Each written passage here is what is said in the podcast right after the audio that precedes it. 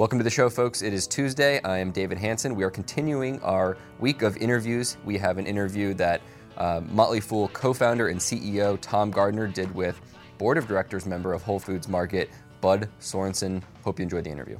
We're here in Austin, Texas with Ralph Bud Sorenson, probably a name you haven't heard of, but Bud has sat on the board of Whole Foods since 1994. Um, I've got a long list of things here on my iPhone, and it's worth hearing all of them about the work that you've done.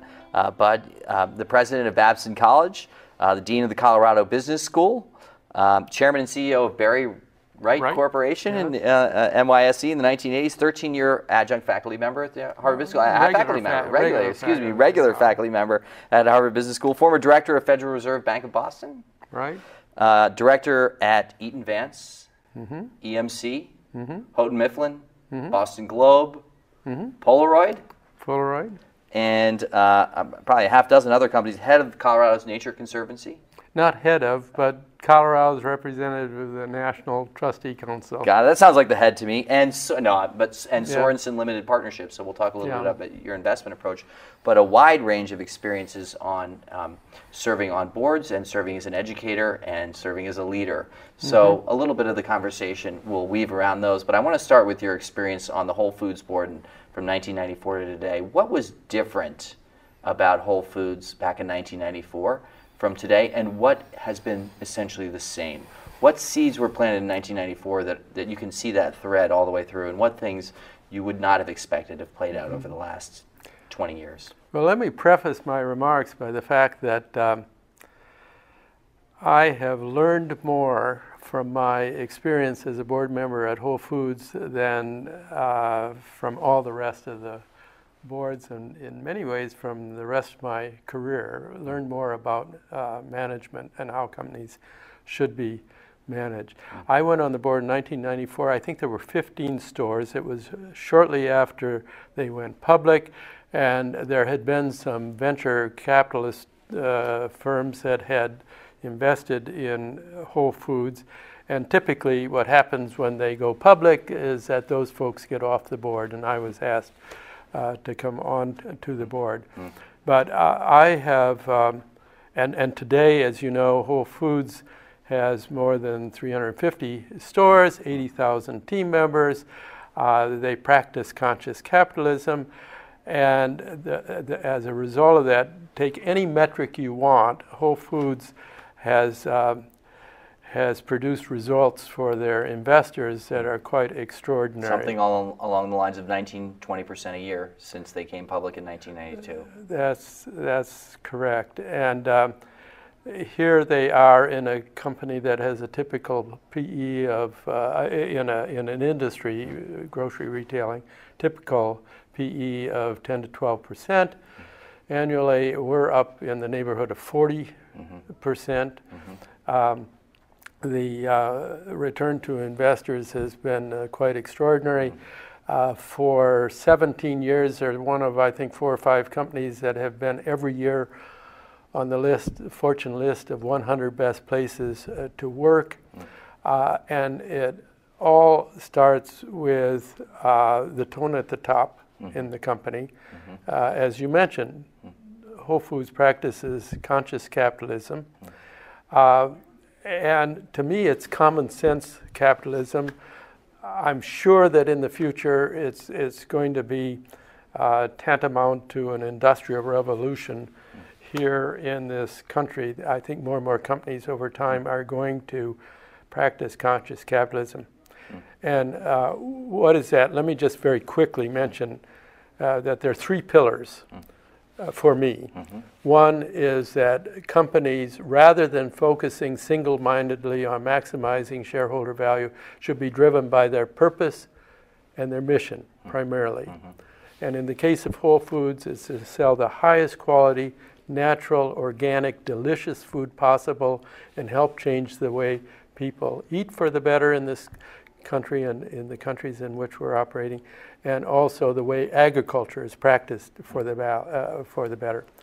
That's number one pillar. Number two pillar, led by what I would call servant leaders who see their job as creating a culture that's going to bring out the best in everybody associated with the enterprise.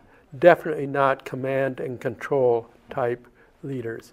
And thirdly, most importantly, that they are focusing on optimizing the return to all their stakeholders, beginning number one with their customers, their own team members, their partners in the supply chain, including the farmers that we get produce and, and products from, and our vendors.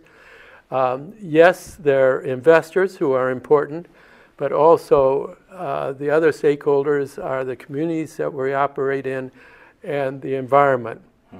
And it, uh, the idea is to make it win win for everybody, not we win, we investors win hmm. at the, at the cost That's quite of a the reversal. Because, I mean, we've had at least 25 years, maybe even more like 50 years, of the general conventional wisdom about a business is that its measuring stick is profit and its key stakeholder is the shareholder. Its primary, first, maybe even last consideration is to try and serve the needs of the owners of the business.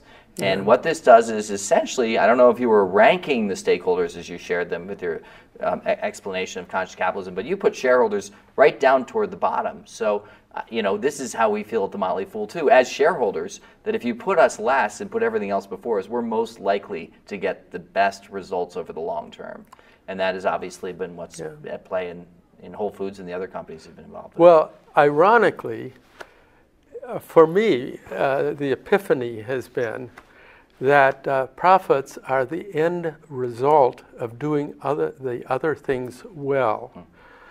And if you make uh, maximizing shareholder profit the number one goal, you're likely to do things in the short run that may not be so wise in the long run because we live in this world. If you're a public company, you go through the tyranny of the, of the quarterly uh, analyst exercise, and if you miss by a penny, uh, you know, you get dinged pretty badly. And that often has led, I think, managements and boards uh, to approve things and to do things that are penny wise and pound foolish. Maybe you make that, that what the ana- uh, analyst's expectation is for the quarter, but in the long run, if you're really purpose mission driven, in the long run, you're going to benefit your investors uh, much more if you do things that are long run in their impact and Whole is a perfect example of that. I mean, it's been an extraordinary return for their mm. investors. I don't know exactly the figure right now, but if you had uh, invested $100,000 at the time of the IPO, mm. I think it's probably something in the neighborhood of uh, that would be worth about 2.7 million dollars. Mm, I have, yeah, I have a feeling it may even be higher. It may even be yeah. over three. Yeah. Maybe it's over yeah. 3,000. Now the, the, the, stock is selling in the uh, been an incredible. Uh, after splits in, yeah. in, in the $59 Where range. Where do you think Whole Foods is in its journey as an organization? I mean, um, we like to dream that organizations will live forever. Um, some live for centuries. I mean, there are mm-hmm. companies, Japanese companies, that have been around yeah. for 600, 700 years. So, where do you see Whole Foods in terms of its accomplishment of its mission, of, of, mm-hmm. of fulfillment of its purpose? I think it's just getting started. Mm-hmm. Um, it's been around for 30 years. Uh, when it got into the business, uh, the consumption of organic food was less than 1%. It's now up around, I think, 15%, something uh, in, the, in the neighborhood of, of, of that. And the, um, uh, we have, or I say we, the, the, management has, has said that uh, here in America, uh, we could uh, sustain at least a thousand stores. Mm-hmm. Uh, we have 350 now. We have some stores in Canada mm-hmm. and in uh, England at the at, at this point. So there's some opportunity for some international mm-hmm. uh, continued expansive mm-hmm. uh, expansion. Whole Foods is so creative, and they uh, one thing in terms of conscious capitalism, and I think everybody ought to understand that um, big business in this country is um, under attack today. We have the 1% movement and so forth. I think There's Raj- distrust. We, ta- we talked to Raj earlier today, and he points out that big business has a lower um, uh, favor score than, than the House than, of than the Congress. and, Yeah. Congress says, yeah. Uh, and I think part of that is because there is not a great deal of trust. And that, in turn, I think has to do with some sort of simple things. One is um, uh, the compensation of CEOs and the people at the top, which uh, today, if you take the Fortune 500 companies, is something in the neighborhood of 400 times. Mm, and Whole Foods has a rule of 19. Nobody can earn more than 19 times in cash and, and bonus uh, compensation. And you have no idea how much trust that builds mm-hmm. within the organization. Mm-hmm. And that trust factor is priceless. And also, Whole Foods has a policy of pushing responsibility and authority down to the, uh, down to the to the person who's running the cash register or bagging groceries. If they have good ideas, Whole Foods will give them a try, and the idea will experiment, will try, and uh, it's not contra- uh, command and control. If it works, terrific. It'll spread throughout the rest of the organization. Otherwise, it won't. Whole Foods has so many other things, and but the point I would make is that there are a lot of companies that talk about corporate social responsibility and that sort of thing too often it's greenwashing, and you appoint a vice president of corporate social responsibility. Let's clean up the mess that we've been making. Yeah, exactly. Uh, I won't name names, Mm-hmm. but I could name names of companies who, who do that.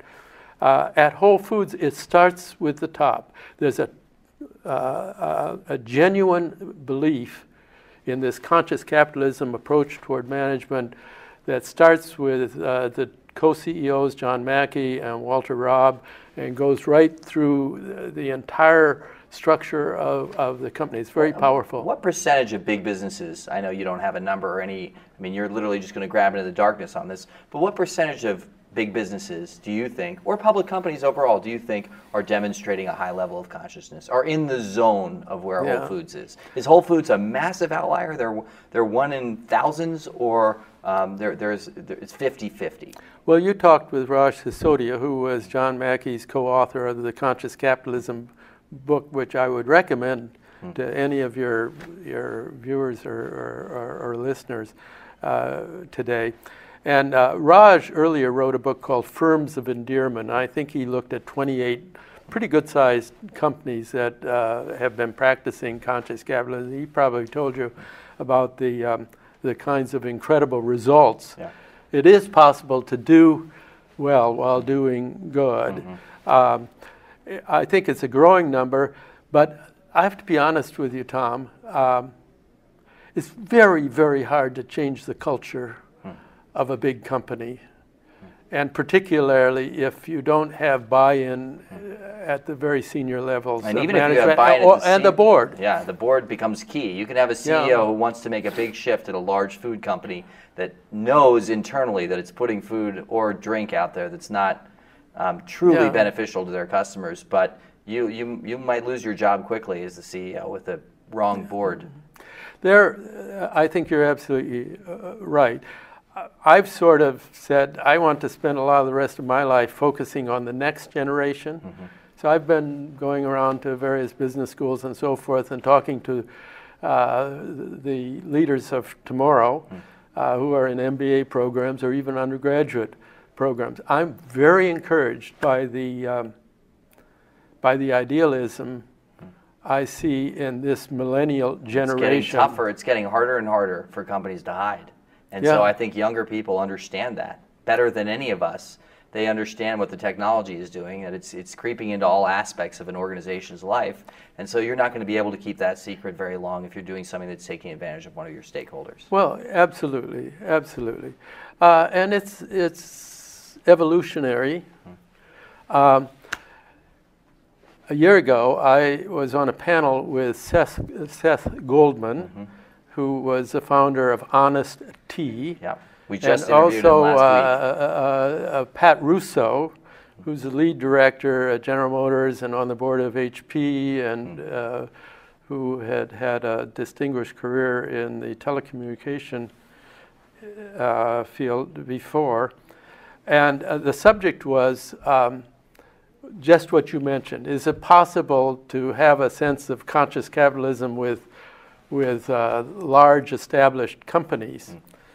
And Pat talked about how incredibly difficult it is to change the culture at a place like General Motors and, and Hewlett Packard, where David Packard and Jim mm-hmm. Hewitt would probably be turning unhappy. over yeah. in their graves if they yeah. saw what's happening today, and, and GM as well. I mean, it's like the Titanic.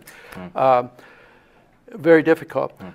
Seth talked about is it possible for a company that practices conscious capitalism to keep its soul after it's been acquired mm-hmm. by a Coca Cola? Mm-hmm.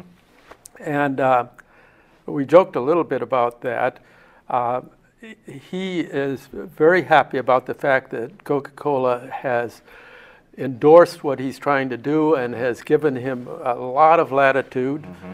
uh, he and his partner Barry, to, mm-hmm. Mm-hmm. to run that, that company uh, with the uh, tenets of conscious, what I would call conscious mm-hmm. capitalism.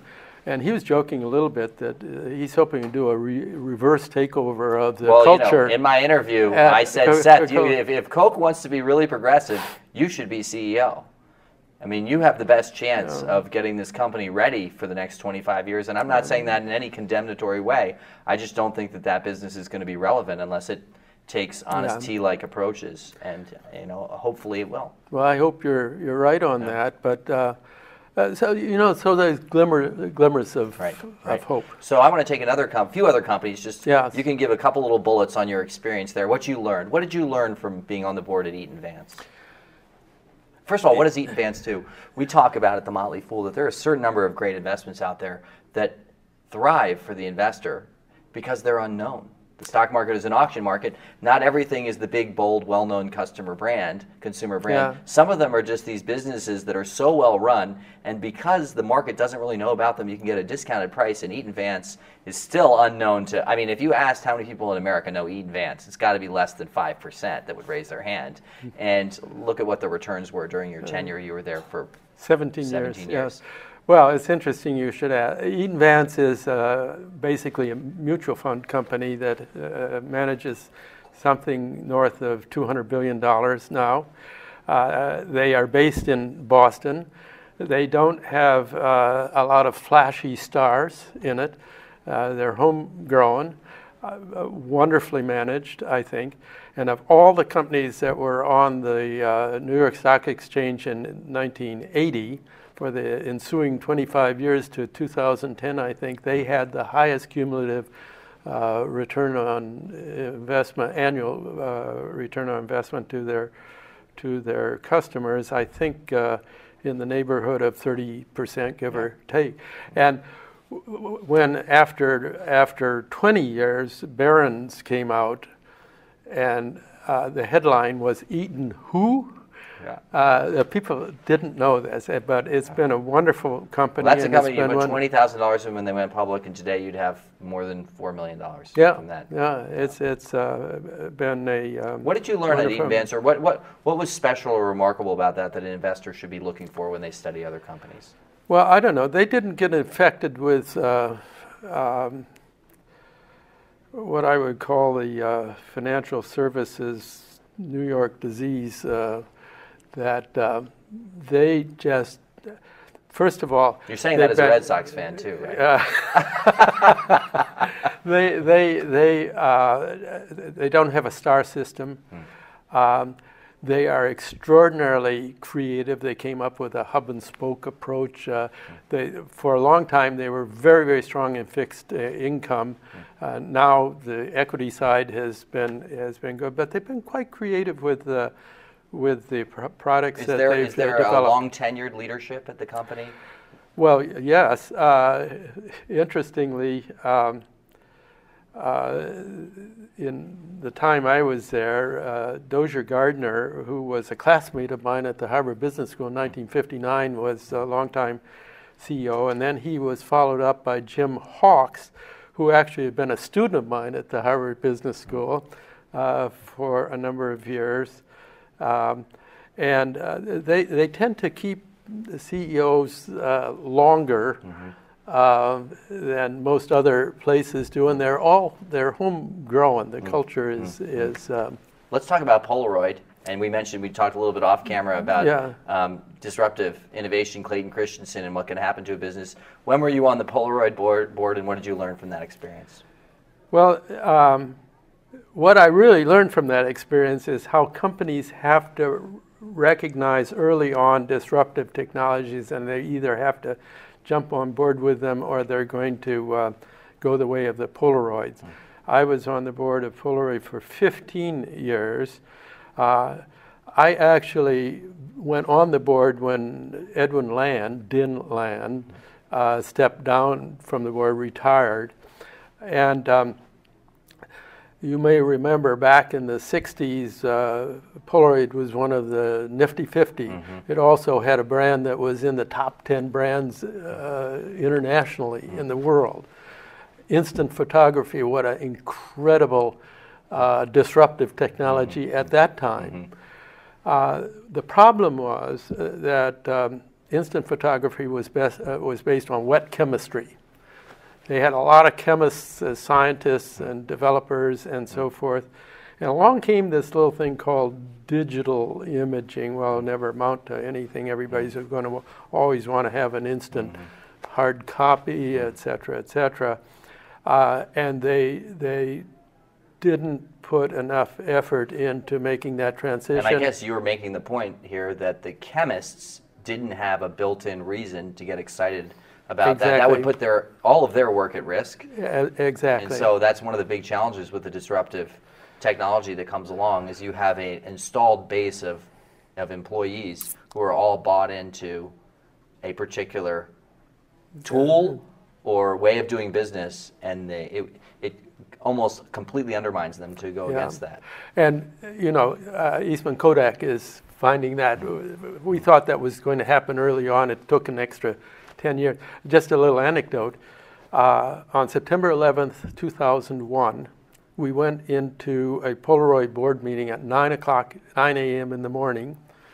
Uh, the purpose of, main purpose of which was to um, to make the decision to go to, into Chapter 11 bankruptcy.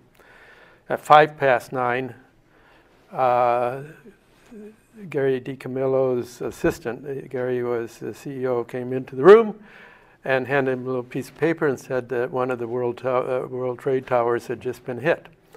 And we immediately adjourned the meeting. We went to the next room and we, as a board, rather than taking action at that time, we watched the second plane going into the second tower, which was a very, um, you know, totally tragic thing. And we put off for a while that, uh, that decision. But I'll always associate in my mind that disaster with the disaster of uh, Polaroid declaring uh, bankruptcy. Now, another industry, uh, I sat on the board of affiliated publications, and all, which was a parent of the Boston Globe, and also on the Boston Globe um, newspaper mm. board. Another instance of uh, of disruptive technology, which we see playing out across the country mm. today. Everybody's always going to want a, a daily newspaper. Mm. Well, when I was on the board of uh, the Boston Globe uh, in the in the 90s and so forth, and they had a circulation of 800,000 a year in um, on Sundays and 500,000 uh, daily. Uh, on Sundays, we had 90 to 100 pages of classified want added, uh, uh, either help wanted, mm-hmm. automotive, or real estate advertising in the classified section, which is where newspapers made all their money. Mm. Now it's four or five pages. Mm. social media came along and, and the internet and has leveled it. And as I, you perhaps remember, we sold um, in 19, I believe it was 90, mid 90s, uh, sold the Globe to the New York Times for 1.1 billion dollars, the biggest um, the biggest um, newspaper sale in up to that time. And the reason we sold it was because in 1896, the Jordan family and the Taylor family had set up a 100-year trust. Hmm. And by the mid 90s, there was something like 158 uh, descendants of the Taylor family. so it family. wasn't here comes a major tsunami of disruption. No, we it said was we can't handle all these stakeholders. Well, that's right, and it was let's pick our own bridegroom, hmm.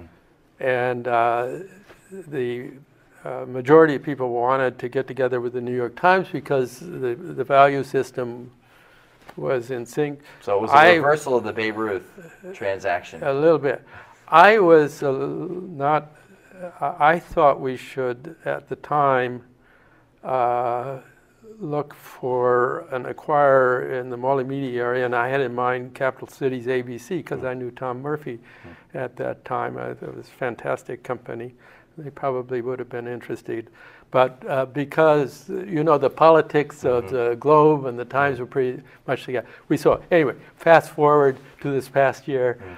Uh, the Globe resold the Times plus a few other uh, businesses they were involved in to John Henry, who owns the, new, uh, the Red Sox, mm. for $70 million, and the New York Times uh, uh, kept all the liabilities. It's incredible. Does that cause you to think when a major disruption comes, the best thing to do is sell? No, uh, if you see it coming earlier, early enough, mm-hmm. and you can jump on that mm-hmm. Bandwagon. It's good. Although there's not, I can't. Can you think of too many examples of companies hard. that have been able to uh, make you know, that transition? I think it's it's uh, it, it, would be a very good study to do, and I should yeah. be able to call recall some names. I was thinking on the other side of it, like the Thomson family, Thomson Reuters now, and how yeah. they just wholesale started selling newspapers when they saw digital coming along, yeah. and that ended up. well, know, I think that's happened to, through the whole uh, that whole newspaper uh, in a way, they, industry. In a way, they made the transition, right? They went from a newspaper-based, largely media-based, newspaper-based business into digital by by making some transactions. So, um, but but and you know the, uh, the time moves so quickly now in innovation. I mean, look at Nokia today. Yeah, it's incredible. They were on the forefront, and already they are yeah. are, are, are struggling, and the the uh, the half life of an innovation. Mm is so short now, particularly when you're talking about the internet or about cell phones and or computers and that, yeah. that, that, sort of thing. I love Raj's statistic um, that in 1995, less than half the world's population had ever made a phone call, and now it literally Isn't everybody. And there are more telephone numbers in existence than, than, than there are people yeah, in, yeah, in the world. So, um, Bud, you're 70, are you 79 years old now? 80 years old. 80 years old. That two weeks ago. Happy 80th. 80, How's retirement? Huh. What's that? what, what's that word? retirement? No, listen. I. Uh, what is your philosophy on retirement? Well, my idea, if you think back to the, the 1930s, 1936, when Social Security came in, uh, life expectancy for males in America was 66. That's why they picked 65. Hmm. I think retirement.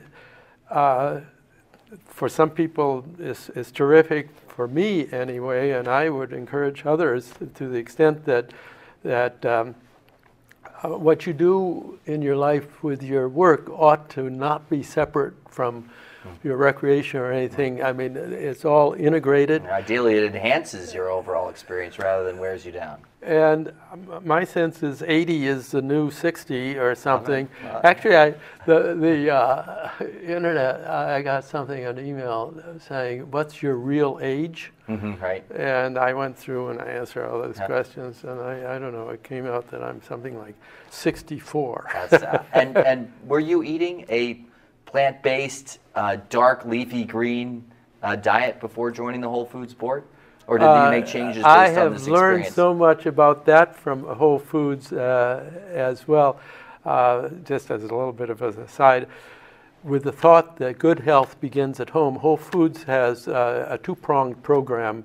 Um, one that for their own team members, everybody who works at Whole Foods gets a 20% discount card for shopping at Whole Foods.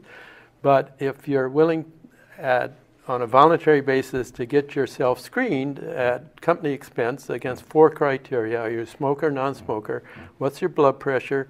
what's your uh, cholesterol count, what's your body mass index. Um, you, if you're a non-smoker and your blood pressure is under 115 over 75 and your cholesterol total is under 150 or the bad stuff, the LDL is under 75, if your body mass index is under 24, you get a, a platinum discount card that's 30% off. Mm-hmm.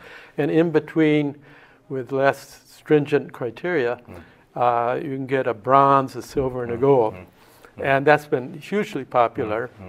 And they also, given that two thirds of Americans are overweight and a third almost are obese, uh, we have obviously with 80,000 team members people who uh, need to address that those issues uh, at company expense. Team members can go to one of three immersion programs. One is uh, 10 days, one is uh, uh, seven days, and one is five days. And um, we've had over uh, almost a couple thousand people, I think, who have gone through that program, and it's remarkable. They come back, they lose 50 pounds, 100 pounds, we've had that many, and uh, then they just become demonstration. You know, uh, Yeah. other people get Right, excited about right, it and are right. doing it. And then we've also have uh, something called Health Starts here, where we've uh, doing a lot of things to try to educate the uh, customers. Well, when you're regard. purpose driven, it's amazing the number of places you can see that purpose being applied Yeah. to the benefit of others. Um, you're an investor. Well, Anyway, let me just finish on this Yeah. whole food thing. I've got this little thing you probably can't see Okay, it, but it says, uh, "Think before you eat," and then it says Whole Foods on the other side. So I've sort of changed. I'm not a I'm not a vegetarian or a vegan, but I'm almost uh, a vegetarian. Eat just meat as a little garnish, uh, some fish, and and and some of that. And the other is exercise. I mean, I live in Boulder, Colorado, mainly. Uh, and in Boulder is probably the most physically active community in the world. So uh, the week of uh, my birthday, last in September, about two weeks ago, uh, my daughter and I rode in something called rode our bicycles in something called the Boulder Buffalo Classic. We rode 111 miles Wow. and 7,000 plus feet of elevation. Wow. And it's uh, I hate to be this person, but who won? I'm just kidding. Yeah, you were probably yeah. you were a team, right? we were a team, That's- and, that's great. and my daughter was very kind to me, and like, "Come on, Dad, come on, come on." Um, so, um, one or two questions about your investment approach Yeah. with Sorenson Limited Partnership. Um, just, just what you look for. Um, we have a lot of investors who are making some private investments in their community and looking at different businesses. And what would you, how would you guide them? Well, first of all, in terms of public companies, I've only invested in companies that I've been involved in. I'm a hugely long-term investor. Most of them have worked out uh, pretty well. In the Sorenson Limited Partnership, it's a very small family limited partnership. The limited partners are my three kids, and my wife and I are, are sort of general partners. I'm the managing general partner, and sort of a one-person operation because my kids have other fish to fry. Uh, and we have invested all in very early stage, non-public uh, companies. Uh, many of them in the front range of, of Colorado, although we have one that's in India and one in Japan and um, uh, a couple in other places. Uh, There have been about 14 or 15 of them, of which uh, eight or nine are still uh, active. And uh, when I say active, the only my philosophy is I'll only invest in things that I have an active role to play, either on their board or their advisory board.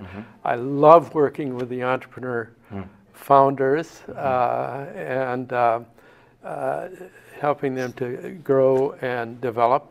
Uh, we've had some pretty good ones, uh, you know, in the 10x uh, uh, range. Uh, we've had a couple total failures, uh, and we're still in the great expectation fi- field with uh, with the rest of them. But uh, a lot of entrepreneurs um, who start these companies uh, have great ideas and they're great starter uppers, but not all of them have had too much experience in building organizations. uh, to grow with the growth of the company, and, and maybe that's an area that I've been able to be a little bit helpful in. And I must say, with all of those, uh, uh, several of them have been in the sustainable area.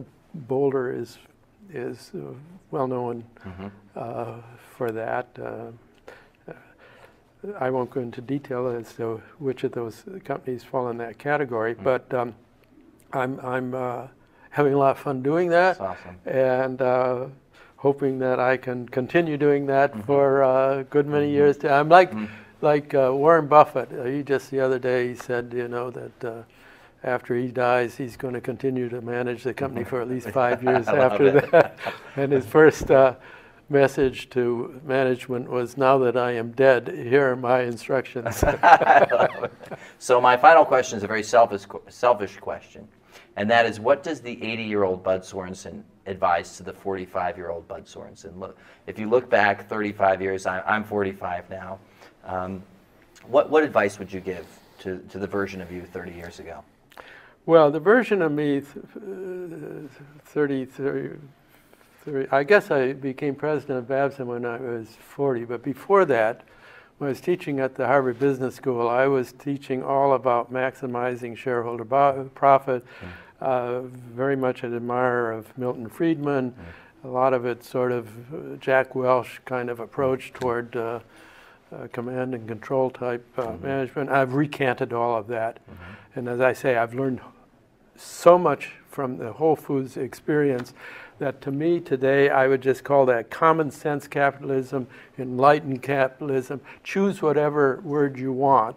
But this idea of being mission, if you're starting a company, um, by the way, I joke when I talk with, with students in entrepreneurship classes, and I say I get probably a couple business plans a week. And I always look at the executive summary first, obviously, and two thirds down the pages of 95% of those is a little paragraph that says exit strategy. In four to six years, we are planning to uh, sell the company to a, a larger company or to go public and so forth. And I, I kind of st- sit back and say, imagine that. You're talking about selling the company before you've even launched the company. So I'm, I'm a kind of a long. Per- I, I did- my advice would be if you start a company, start it with about something with something that you're passionate about, uh, about the purpose and the mission of that company. Start it with the thought in mind that it's going to be a hundred year uh, adventure uh, for you. It may not work out that way, uh, and there may be some liquidity event at some uh, point. I would say that. Um, uh,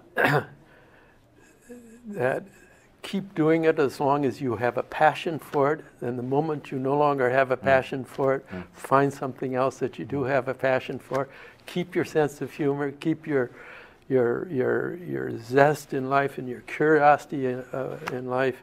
Uh, eat well, uh, have a great family, and live with a happy heart, and get a good a lot of exercise. Bud Sorenson, a true fool. Thank you so much for sitting down with us. Let me, before we, we stop though, let me tell you to your listeners, I have such great admin, uh, admiration for Tom and Dave, his brother, and their entire organization, Motley Fool.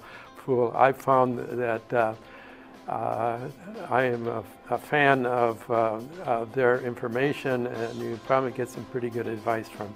And from Bud wants us to shorten our marketing, and we're working on it. Thanks, Bud. Okay. It's great to see you. That is our show for today. We will be back tomorrow, continue, continuing our interview series. Uh, Taylor Muckerman will be sitting down with Jeff Miller. He's the COO of Halliburton. We will see you tomorrow. People on the show may have interest in the stocks they talk about, and the Motley Fool may have formal recommendations for or against. Don't buy or sell stocks based solely on what you hear.